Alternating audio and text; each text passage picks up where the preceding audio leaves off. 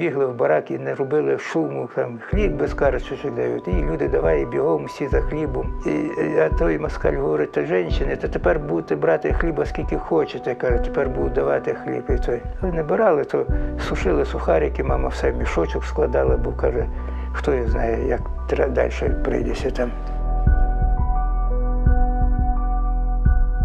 Понад 210 тисяч людей це майже як населення сучасного Луцька. Саме стільки жителів Західної України радянський режим депортував упродовж 1944-1953 років. Їх вивозили до найменш сприятливих для життя регіонів Радянського Союзу Сибіру, Далекого Сходу та Середньої Азії. Примусова праця, обмеження у пересуванні, холод та голод, втрата своєї культури, смерті близьких і довгі роки мовчання. В офіційних документах їх називали спецпоселенцями. А що говорять про себе вони самі? Що згадують нині про пережите? Як їм вдалося вижити та повернутися додому? І як склалися їхні життя після депортації? Мене звати Андрій Усич, я історик. Я Анна Яценко, культурознавиця. Разом ми досліджуємо тему радянських масових депортацій у громадській організації після тиші. Ми поговорили з тими, хто довгий час замовчували свій досвід, але тепер готові розповісти про пережите. Це подкаст Як ми вижили, створений громадською організацією після тиші на замовлення Суспільного. Епізод 6. Хліб. В попередньому епізоді ми говорили про те, де та в яких умовах доводилося працювати спецпоселенцям з Західної України. У цьому випуску розкажемо, чим харчувалися депортовані, що вони могли придбати у магазинах та чи отримували посилки від рідних з України.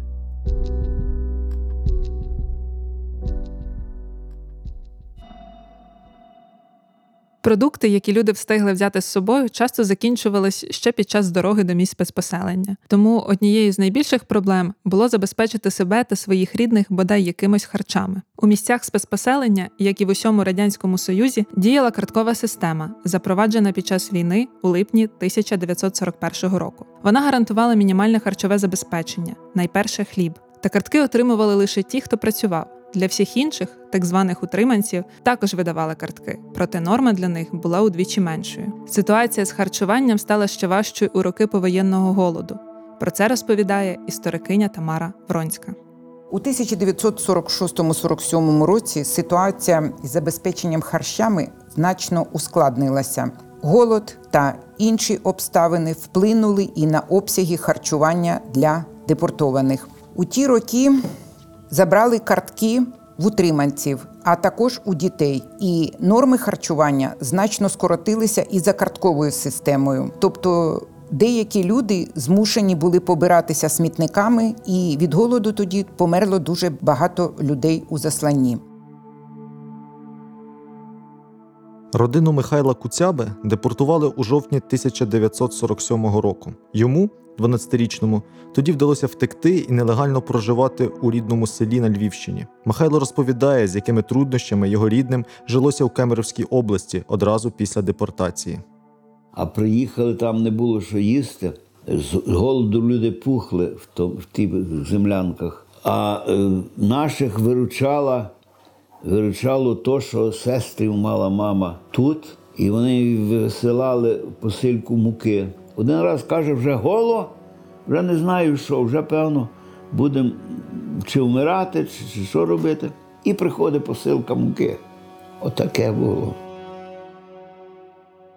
Родину Богдана Костельного також депортували у жовтні 1947 року у Кемеровську область. Він з батьками, братом та двома сестрами змушені були щодня вистоювати чергу за хлібом. Богдан пригадує, як працювала карткова система.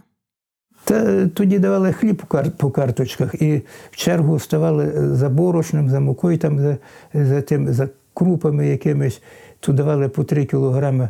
Вс- всю сім'ю будили і вставали друга, третя година ночі, щоб займати під магазином чергу. Там, е, той, ту, е, набрали, то е, були, брали з запасом все, щоб було, не знали, хто знає де, що там може статися, що може вивезти ще далі або що. Потім через рік чи через два, не пам'ятаю точно, Ну, я, ми вже той вже був такий е, е, хлопчисько. Ну, ще в школу не ходив, вже десь ми, певне, 6 років. Як там е, бігали коло магазину хлібного. І каже, там продавець маскаль такий був там. Каже, хліб без карточок. І ми бігом давай через міст железнодорожний, бо там той був щось поломаний міст. Прибігли в барак і не робили шуму, там хліб без карточок дають. І люди давай бігом всі за хлібом. І, а той москаль говорить, та жінки, то тепер будете брати хліба скільки хочете. Каже, тепер будуть давати хліб. І той. Не брали, то сушили сухарики, мама все мішочок складала, бо каже, хто його знає, як далі прийдеться там. Карткову систему скасували у грудні 1947 року. Тамара Вронська розповідає, що після цього ситуація для спецпоселенців дещо покращилася. Тоді почали працювати якісь магазини, де асортимент був дуже бідненький, але люди вже могли за ті гроші, які вони отримували на виробництві, щось придбати для себе. Вибір харчів у магазинах був мізерним. Спочатку там можна було придбати лише ерзац-продукти, комбінований жир, сахарин, крупи, деколи завозили сушену картоплю, цибулю. З 1954 року, після послаблення режиму на спецпоселенні, почали поступово з'являтися й інші продукти. Роман Скицький, якого з мамою, бабусею і дідусем депортували на далекий схід у 1949 році, згадує, як про курйоз, що у тамтешніх магазинах найдешевшим і найпоширенішим товаром була червона ікра, яка в Україні й нині вважається делікатесом. Далекий схід славний, напевно, і дотепер тим, що там йде на нерест, е, там називали кита риба. То та риба йшла на нерест цими річками, то не було видно води, сама риба. То от коли та риба йшла на нерест, то в магазині стояла бочка величезна. З червоною ікрою ніхто дивитися не хотів на ту ікру. То, то була найдешевша їжа для бідних. Уявляєте собі? Копійки. Ну, то я кажу, я там е, червоної ікри наївся на ціле життя. І такої тут я ніколи не бачив. Вона така якась яскрава, е, великі ті зерна, ну свіжа з ріки. То, то, то дуже теж запам'яталося. Картопля і червона ікра. Цікаве поєднання. Картоплю я не знаю, звідки там брали, може десь вирощували поблизу чи як. е, Але було. Та навіть хліб і червона ікра. Хоч баняк і бери ложкою, скільки влізе. Наталію Волошанську з мамою депортували до Томської області у 1950 році. Вона також пам'ятає, що прохарчуватися найлегше було рибою, якої багато водилося у річці Чулим. І там все раз були ще із кислої капусти, ще із пресної капусти і уха. Але уха то була тільки така. Якось мама пише, мене каже, іди до рибаків, приходжу. Риба є? Ні, то риби. Потім вечором прийдеш, а там такі щуки. Я кажу, а то що? Це не риба. Щука то не риба була. Тільки у ситрові. Вечором прийдеш і буде рибка.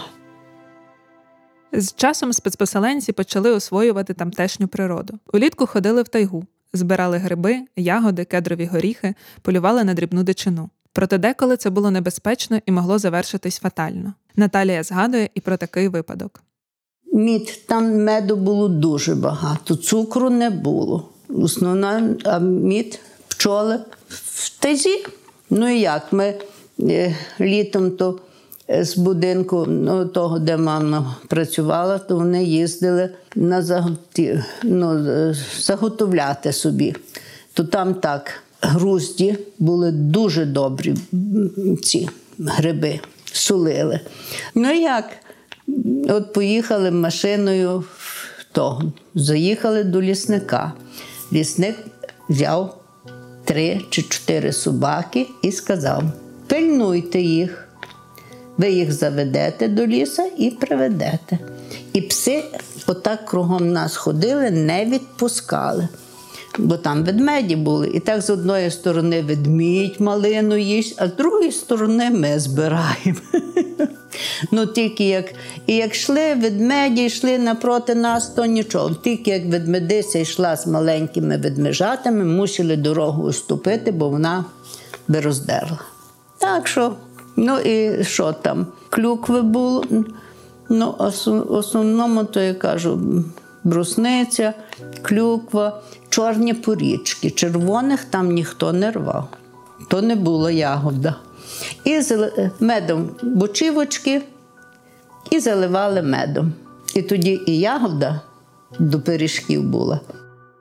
На невеликих ділянках у Тазі спецпоселенці вирощували картоплю, огірки, помідори, дехто розводив свійських тварин та птицю. Часто, через брак господарських будівель і щоб тварини змогли пережити високі морози, змушені були зимувати разом з ними в своїх оселях. Ось що розповідає Наталія. Нам дали одну кімнатку, була господиня, була її донька. Зимою то там було так: і телятку в хаті, і кури в хаті. Все. Ну, вона дуже добра.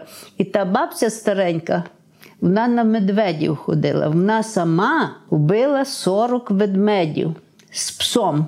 Поросята. Всі ходили разом з кози, поросята до пастуха. І свині ходили до пастуха.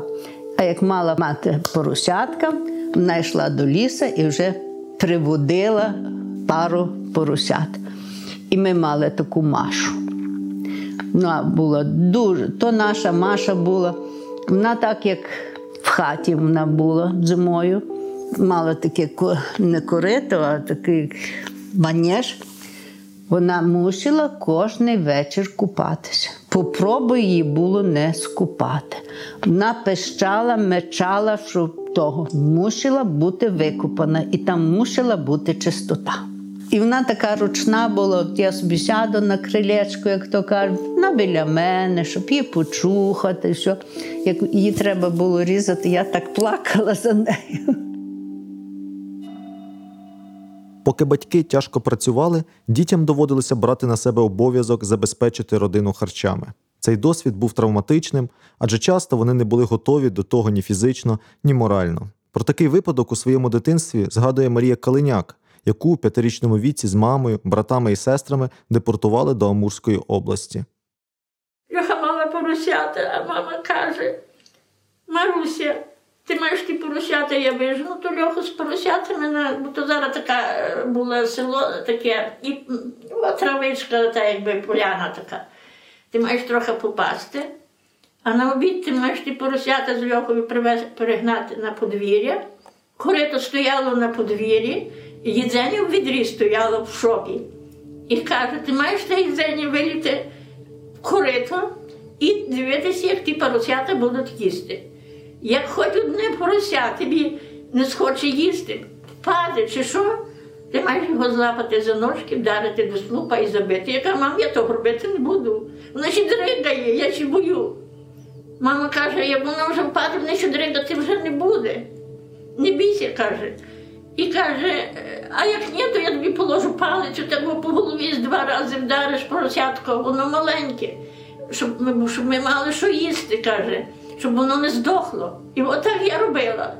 Поросятку не діну, я палицю, і так ще маленька така була, пам'ятаю, нині так тувкла тою палицею по голові.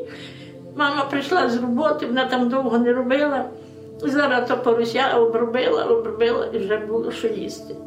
Коли можливості тримати тварин родина не мала, то їхній раціон залишався обмеженим. Батьки намагалися найперше прогодувати дітей. Марта Веденська згадує, як матір залишала більше їжі їй та старшим братам. А тут при вході була така е, ну, кухня, якби плита, знаєте, як на селі є. От, ну і там ще ми щось варили. Ну що ми могли варити, крім макаронів і нічого більше не було. Я, моя мама, як йшла на роботу, вона брала кусочок хліба, кусочок цукру, отакий один, і півлітру молока. Ото був її обід. А ми їли макарони в основному з маргариною. Все. Ніякого масла, ніякого м'яса. Я навіть не пам'ятаю, чи я колись якесь м'ясо їла. Виснажлива праця, недоїдання призвели до того, що матір Марти захворіла на туберкульоз. Належного медичного забезпечення у місцях спецпоселень майже не існувало. Проте жінці пощастило. Їй надсилав ліки брат, який після війни зумів виїхати до Австрії. Пізніше в обласному центрі Томську їй надали допомогу лікарі. Моя мама там захворіла на туберкульоз, то е, їй дозволяли е, лікарство, присилав її брат пеніцилін, я пам'ятаю тоді. А він тоді е, втік був перед тим, як вже совєти в кінці війни вже сюди йшли, то він встиг до них. І оба брати втікли. Один був в Чехії, Чехословаччині, а другий до Австрії. І той, що був в Австрії, то він їй присилав лікарство. От. Але, ну, але то ми вже тоді в Томську були, як вона лікувалася від того туберкульозу. І мала доброго ще лікаря такого. Були, люди там серед них були теж добрі, нормальні. Хвороби на фоні бідного та одноманітного раціону не були єдиною проблемою. Часто дорослі отримували травми на виробництві, а діти могли нашкодити собі, залишаючись без нагляду. За відсутності альтернативи вдавалися до засобів народної медицини. Наталія Волошанська згадує своє лікування після того, як вона обпеклася окропом. Господиня прати збиралася. І відро кип'яченої води поставила. А мені щось під стіл впало. І я то і той кип'яток на себе. Перша допомога була обложити коров'ячим лайном. То перша допомога. Обложили мене лайном коров'ячим. Ну, був наш лікар там, ну, з переселенців. Ну і тоді тільки ну, що село помагало. Я риб'ячого жиру до сьогоднішнього дня приносили і мене обкладали риб'ячим жиром. Тут рука була така, що тільки кістка була попечена так від голови і до копчика, і ще тут дві ноги. Ну, наші тут хірурги казали, каже, то не може бути, що ви вижили. Я кажу, бачите, вижила. І все мене кров. Наталка, та дай трошки крові, бо треба дитині перелити, бо дуже добре якісь е, в крові є якісь антитіла до опіків. Так що моя кров тече не знаю з кількох дітей. Ну тоді вони тоді тільки появилися антибіотики, пеніцилін. Із Томська привезли пеніцилін. І видно, він мене і спас.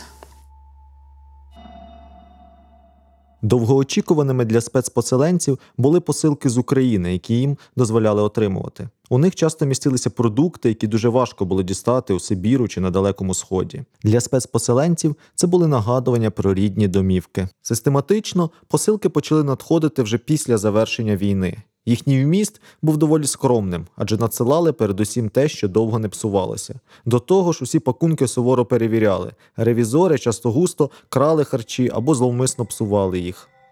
Наталія Волошанська пам'ятає, що отримувала від рідних зі Львова та якою тривалою була дорога за надісланим на поштову станцію у районному центрі у Томській області. Ну, що можна було, якісь навіть крупи, бабця е, цвібак пекла, такий того, що можна було того. То вони нам присилали. Ну і за посилками ми ходили 18 кілометрів. А куди Пішки. Роман Скицький також серед того, що надсилали рідні, пригадує солодощі. У Львові залишилася дідусева сестра е, Анастазія. Вона сама тут е, одна була, бідувала, е, продавала сім'ячки і чим могла, висилала пакунки нам так далеко. Так. Що цікаво, для мене, як малої дитини, якісь такі чоколяди. Ну мені ті чоколяди, то взагалі якась фантастика була. Вони якісь великі були, смак, смачна. Щось з з харчів, е, масло намагалася прислати, бо то ж величезна віддаль, то то масло могло і згіркнути. З харчів. Переважно щось з харчів таке, щоб по дорозі не зіпсувалося. Проте справжніми ласощами для дітей ставали ті фрукти чи ягоди, яких на Сибіру майже не було: яблука, груші, вишні. Софія Самчук, яку з мамою і бабусею депортували у жовтні 1947 року до Пермської області, пригадує, що її найбільше вразило у посилках від рідних з Рівненщини. Прислали такий кусок сала. Я його ніколи не бачила, не знала, що воно навіть таке. І горіхів, і, і сушених вишень. І вже то така смакота. І мама розказує, як на я де ж я ж дерева ніякого не бачила, не розуміла, що на що воно на чому воно росте. Ну то весь час бабушка і мама розказувала, як то на Україні, що а на під Новий рік там можна було купити яблук. То перший раз не знаю скільки то років я попробувала те яблуко там. А мама розказує: а як на Україну прийдемо, то там навіть можеш йти по дорозі і будуть валятись яблука. А я ніяк не можу. Як так можуть, щоб вони на дорозі були? Посмакувати фруктами вдавалося не завжди. Термін зберігання їхній був обмежений, а відстані з України до місць спецпоселення посилки долали тижнями. Про такий випадок згадує Богдан Костельний. Та е, як сестрі, як е, поїхали, ті, сестра вийшла замуж, та молодша Івана, і вона е, там поїхали е, чоловіка, батьки сюди на Україну, і вони з України вислали посилку. І ну, ябка, груші. І я, прийшов вечір пізно до неї. Вона мені дала грушку, я тої грушки ніколи не бачив, тільки на картинки. Я думаю, ну попробую. Кусив, а вона така солодка. Я їв я рано встаю, кажу, дай мені ще одну таку. Вона каже, та нема, все погнило, каже, то все повикидала. Посилка йшла 10 днів.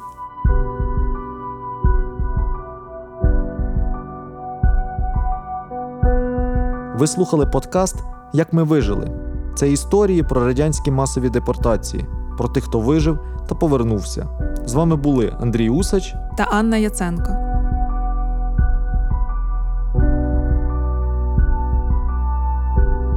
У наступному епізоді ми розповімо про дитинство на спецпоселенні, як відбувалося шкільне навчання, спілкування з однолітками та з якими труднощами вони здобували вищу освіту.